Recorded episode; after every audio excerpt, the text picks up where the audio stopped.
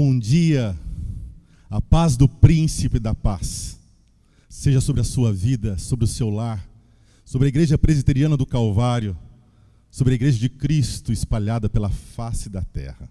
Dia abençoado, dia de força em movimento, dia de sermos animados, renovados, como já estamos sendo aqui nesse tempo de louvor, cantando aquele que é digno de todo louvor, orando ao Senhor, aprendendo a ouvir e a expressar, a nos render ao Senhor, e agora ouvir a voz do Senhor.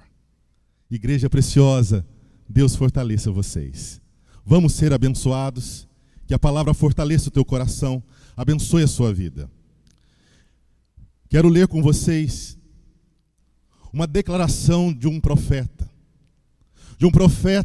conhecido também como Chorão.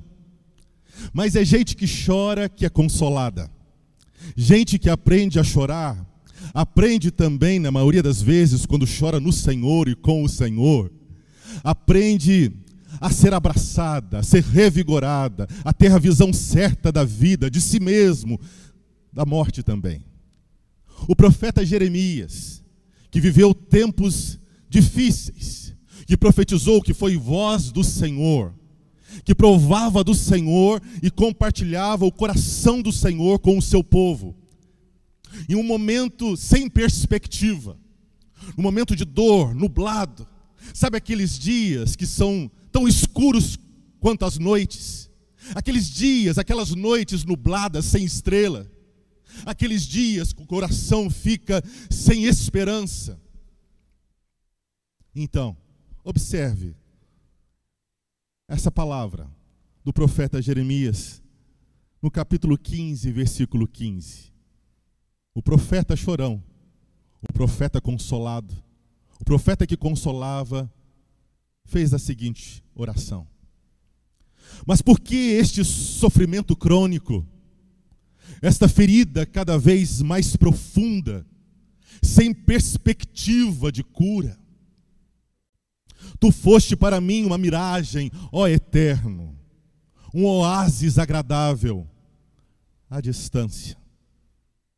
O profeta está sem esperança, o coração apertado, assim como talvez possa estar o seu, e muitas vezes assim esteve o meu. Mas eu espero que a palavra que vamos ler, vamos refletir, as histórias que vamos ouvir, possa produzir e trazer luz à sua vida, ao seu coração, e te dar vida, perspectiva, esperança. O profeta estava abatido, o profeta estava triste, achava que não tinha jeito, que não tinha cura. Meu irmão, minha irmã, boa parte das doenças mentais, boa parte das doenças emocionais, ocorre entre pessoas que sentem que não tem futuro.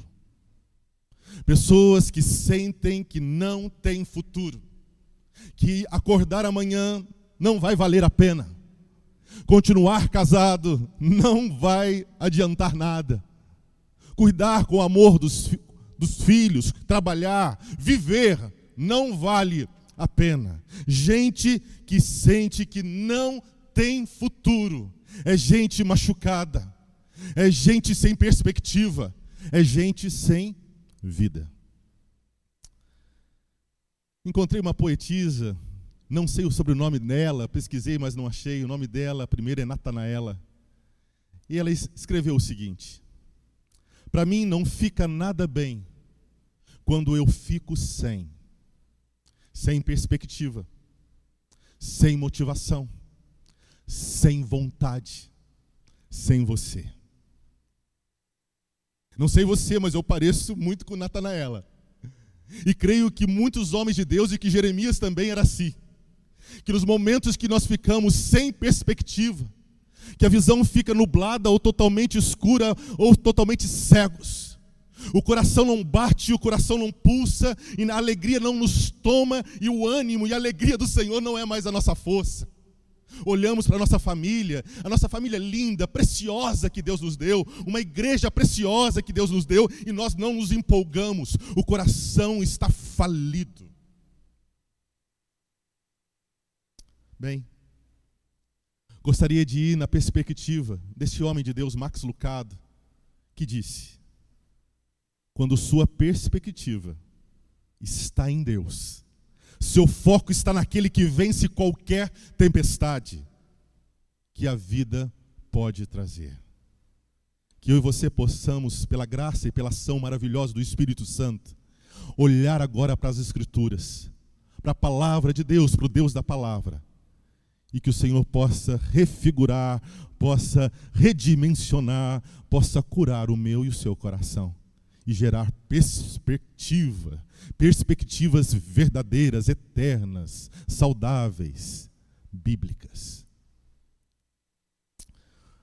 Efésios capítulo 3, versículo 8 a 13, quero passar por ele, para você já observar, aprender, e essa palavra ser incutida, colocada no seu coração de uma forma graciosa, poderosa, marcada mesmo pela presença do Espírito Santo que está em você, que está com você. E essa palavra possa clarear os seus olhos, a sua mente, o seu coração, e mostrar onde você está inserido, onde que seu barquinho está, qual porto você está ancorado, qual é a estrada que você, que se diz cristão, está caminhando. Por favor, escute a palavra de Deus. Efésios 3, de 8 a 13 diz assim: por isso aqui estou, pregando e escrevendo a respeito de temas que estão além da minha capacidade, as riquezas insondáveis de Cristo e a sua graça generosa. Minha tarefa é tornar público tudo isso, contar o que Deus, o Criador de todas as coisas, tem feito dos bastidores, por meio de gente que segue Jesus como vocês, reunida nas igrejas. O extraordinário plano de Deus está se tornando conhecido e comentado, até mesmo entre os anjos. Tudo está acontecendo conforme o plano de Deus, executado em Cristo Jesus. Quando confiamos nele, temos liberdade para dizer o que deve ser dito e ousadia para ir aonde for preciso. Então, não permitam que as lutas que estou enfrentando por causa de vocês o desanimem. Coragem. O apóstolo Paulo está mostrando algo esplendoroso, um plano que parecia secreto, e era secreto de uma forma até para os anjos e também para os demônios. Principados e potestades não entendiam a beleza, a grandeza do plano da Trindade em amar, em cuidar, em resgatar a humanidade, em amar, em abraçar, em salvar você. Até os anjos não compreendiam a ação, o plano de Deus na igreja, a partir da igreja, através da igreja, um plano simples, poderoso.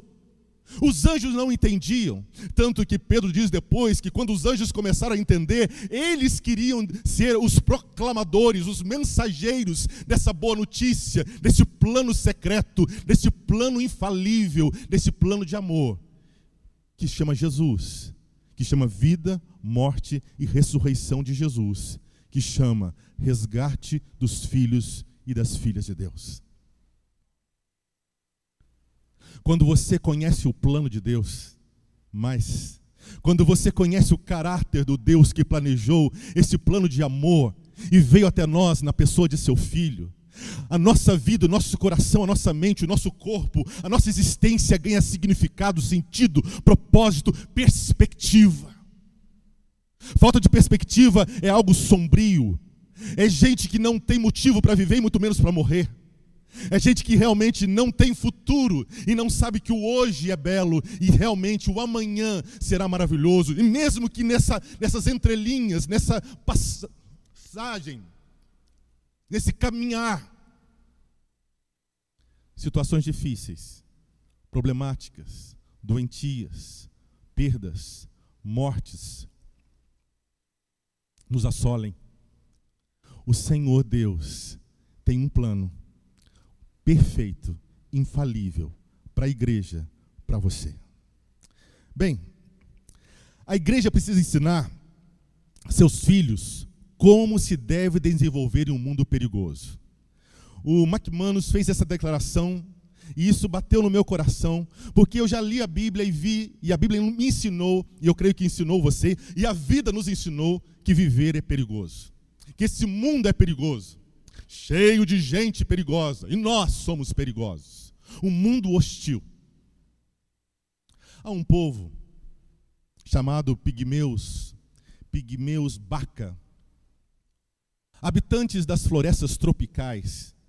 Esse povo pequeno, assim como nós, esse povo de pequena estatura nos ensina muito sobre sobreviver e, mais que isso, viver em um ambiente hostil.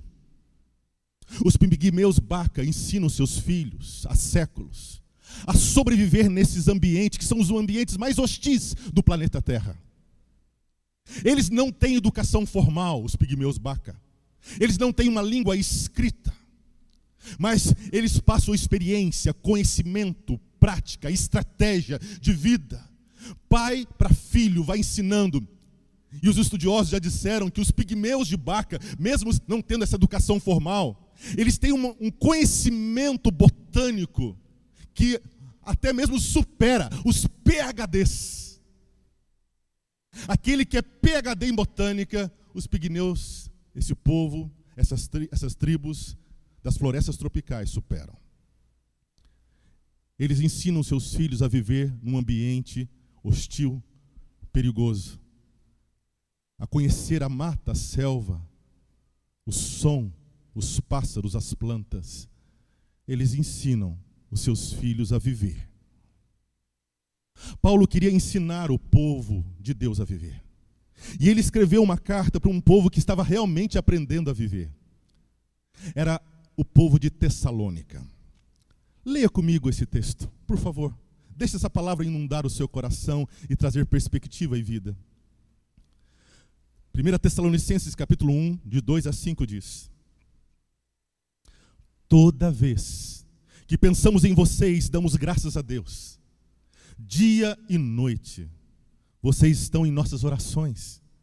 Enquanto relembramos sua obra de fé, seu trabalho de amor, sua paciência e esperança no caminho do Senhor Jesus Cristo, na presença de Deus, nosso Pai. Amigos, está claro para nós que Ele não apenas ama muito vocês, mas também os preparou para algo muito especial. Quando a mensagem que pregamos os alcançou, não foram apenas palavras. Algo aconteceu com vocês e sua convicção foi fortalecida pelo Espírito Santo.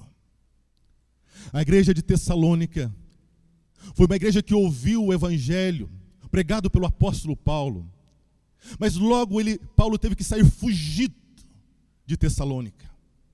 E Paulo tinha preocupações sérias, pastorais, de alguém que amava aquele povo, aquelas pessoas. Mas Paulo então recebe notícias alviçareiras, lindas, doces, que aquela comunidade estava aprendendo a viver, que aquela comunidade estava sendo uma carta, a vida deles. Olha a expressão que Paulo usa na Bíblia Mensagem: a vida de vocês é uma pregação. A vida do povo da igreja de Tessalônica era uma pregação. Eles estavam vivendo a essência da religião. Eles estavam vivendo uma religião verdadeira, não só de palavras, mas de ações, de intenções, de motivações, de perspectiva, de ações de amor. Aquela igreja era uma carta viva, aquela igreja era uma pregação. Nesse capítulo 1, versículo 2 a 5, na Bíblia Mensagem, Paulo mostra a essência da religião. Mostra três caminhos, formas, maneiras que ele, Paulo, queria preparar o povo de Deus, a igreja de Tessalônica, para viver nesse mundo perigoso. Para a igreja ser um arquiteto ou arquiteta da cultura. Gente que não é engolida por esse mundo tenebroso, mas gente que revela com graça, com amor, com trabalho, com dedicação, com fé, o plano maravilhoso do Deus Trino. Por favor, olhe comigo para esse texto. A igreja de Tessalônica, MacManus deixa bem claro essa essência, quando ele diz assim: poderiam ser mais bem descritos. Ou seja, a igreja de Tessalônica poderia ser descrita assim, como uma comunidade cuja obra era produzida pela fé, cujo trabalho era motivado pelo amor e cuja perseverança era inspirada pela esperança em Jesus Cristo. Era uma igreja que trabalhava, caminhava com fé no Cristo. Era uma igreja que servia com amor. Era uma igreja paciente e que perseverava, assim como o amigo Jó, na esperança. Era uma comunidade de fé, de esperança e de amor. É assim que nós marcamos, é assim que nós sobrevivemos, é assim que nós somos igreja, é assim que vivemos e vivemos vida plena nesse mundo hostil, nesse mundo perigoso. É assim que nós nunca vamos mais viver noites e dias sombrios, sem estrelas, sem luz, sem perspectiva.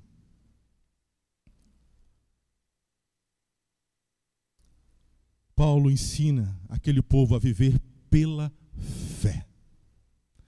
Toda vez que pensamos em vocês, damos graças a Deus, diz o apóstolo.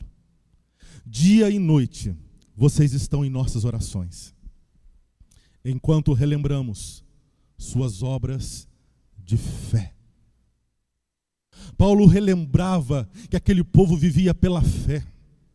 Aquele povo não estava perdido em doutrinas vazias, loucas, em rituais pagãos.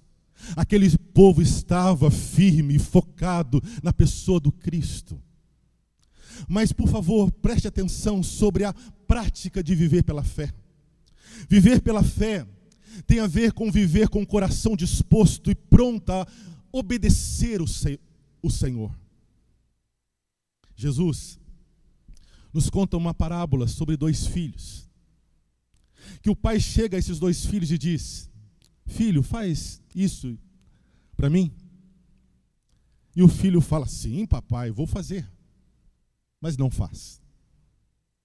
O outro filho diz para o pai: não, eu não vou fazer,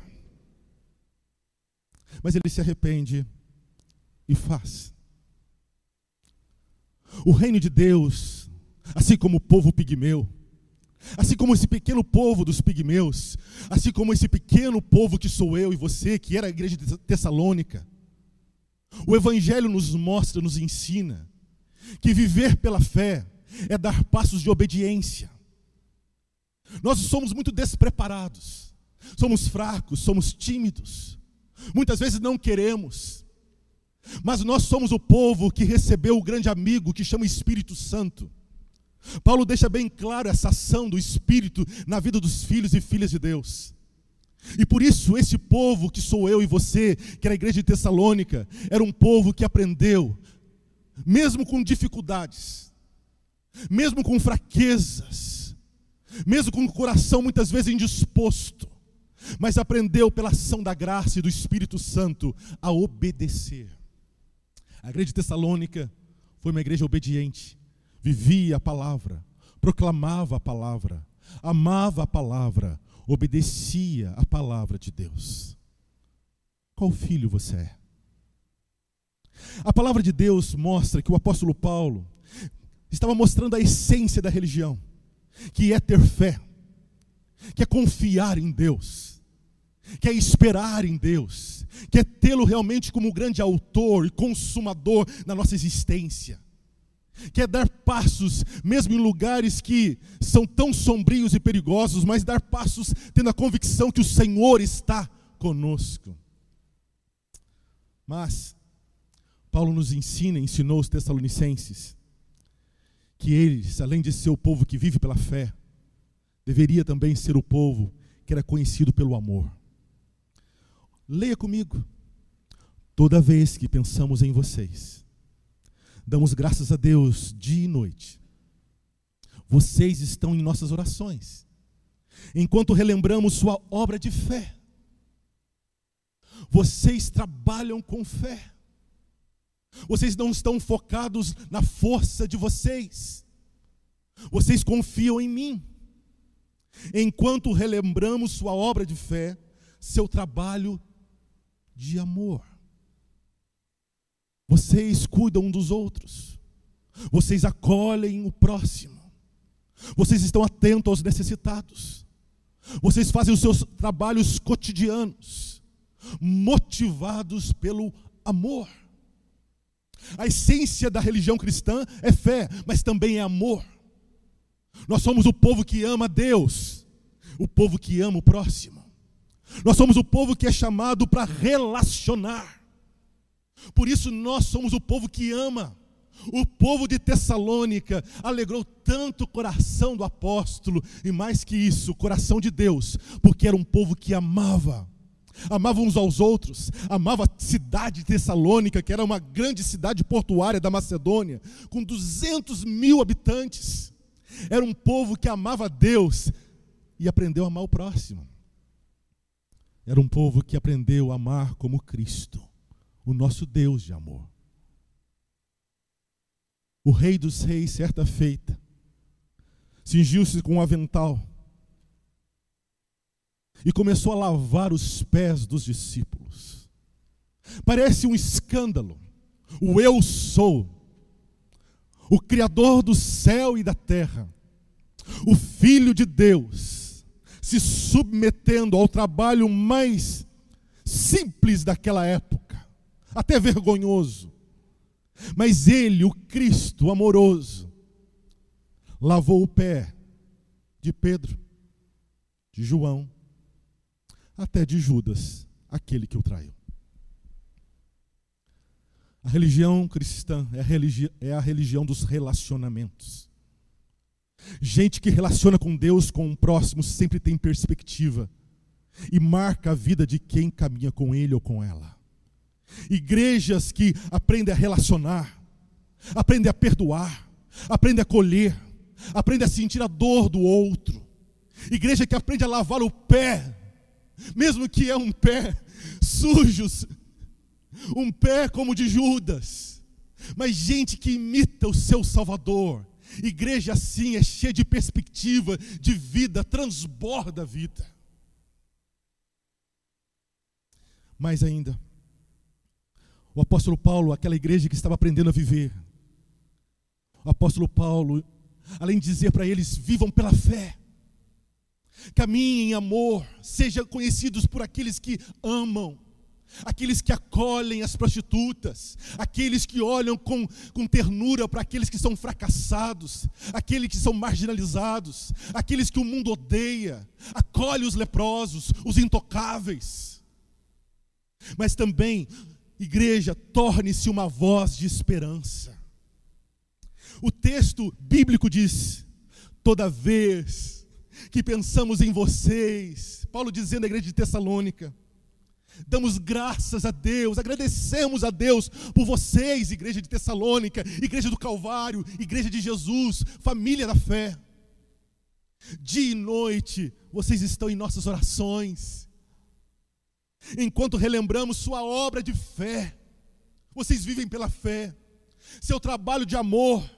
Vocês são amorosos, não só na boca, mas com atos, ações, serviço. Lavam os pés daqueles que estão sujos, colocam a mão na sujeira, por isso vocês têm um coração limpo. E ele diz, sua paciência e perseverança no caminho do Senhor Jesus Cristo, na presença de Deus, nosso Pai. Torne-se uma voz de esperança. Nós não somos somente aquele povo que diz, nós somos o certo e apontamos e condenamos. Nós sim somos o povo que diz que o Senhor é gracioso e nos salvou da ira vindoura. Que Ele tem um plano maravilhoso, por isso Ele enviou o Seu Filho maravilhoso para nos salvar. Mas a nossa mensagem é uma mensagem de esperança, muito parecida, ou seja, é aquela mensagem que Jesus deu àquela mulher que foi pega em flagrante adultério. Vocês lembram, né? Aquela mulher nua, em praça pública,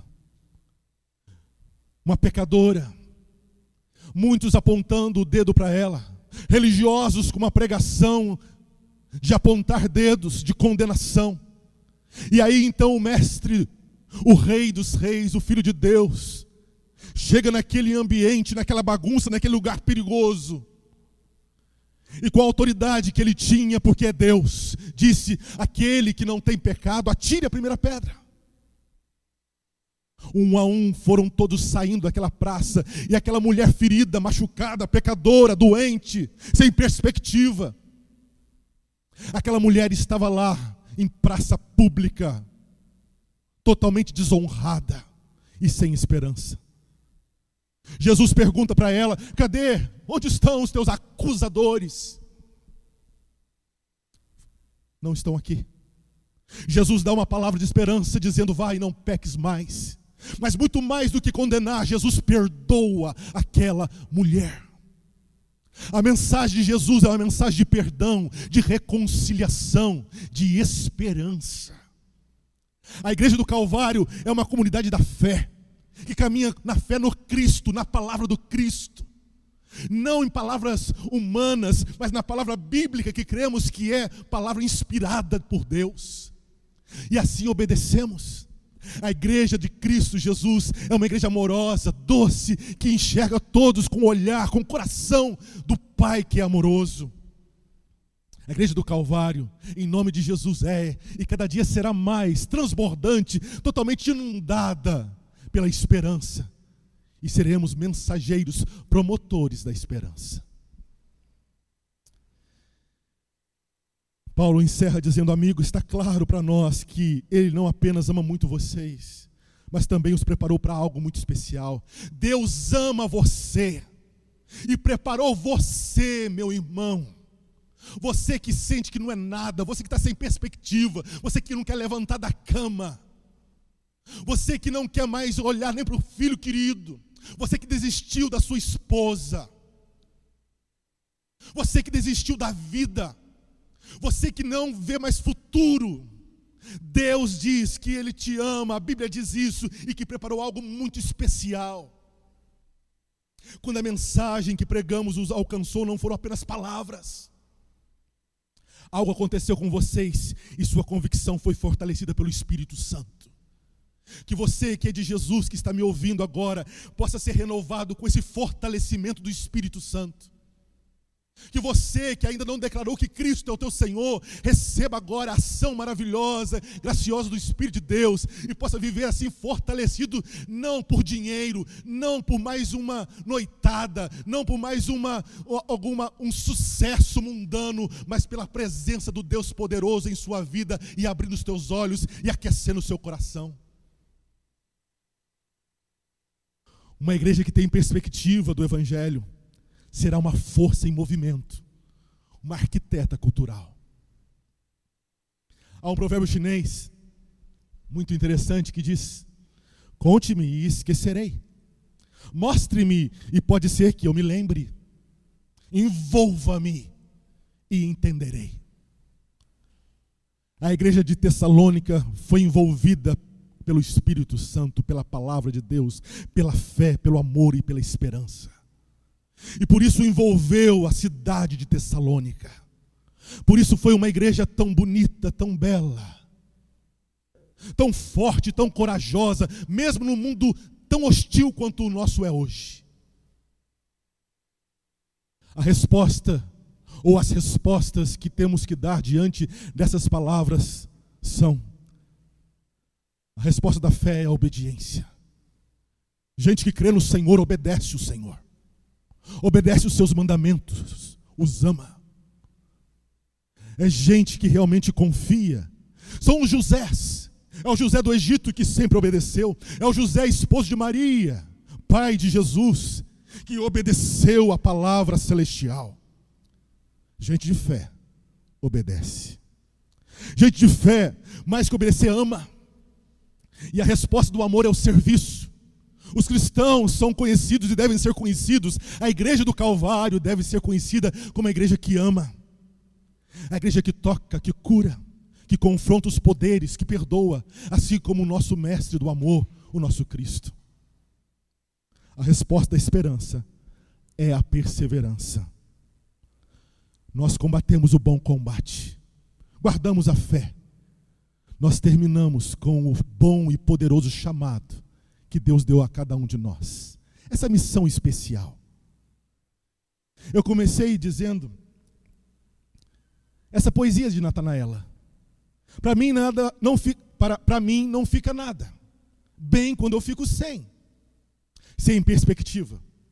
Você, povo de Deus, seguidor de Jesus Cristo, preparado pelo Espírito do Senhor, pela palavra, discipulado pela igreja, você tem perspectiva, a perspectiva de um plano secreto poderoso que foi revelado, que chama a salvação em Jesus Cristo, o Deus que ama a humanidade. Você tem motivação, você tem fé, você tem esperança, você tem amor, você tem o Espírito Santo, você tem toda sorte de bênçãos espirituais que Deus derramou sobre você em Cristo Jesus. Você tem Jesus.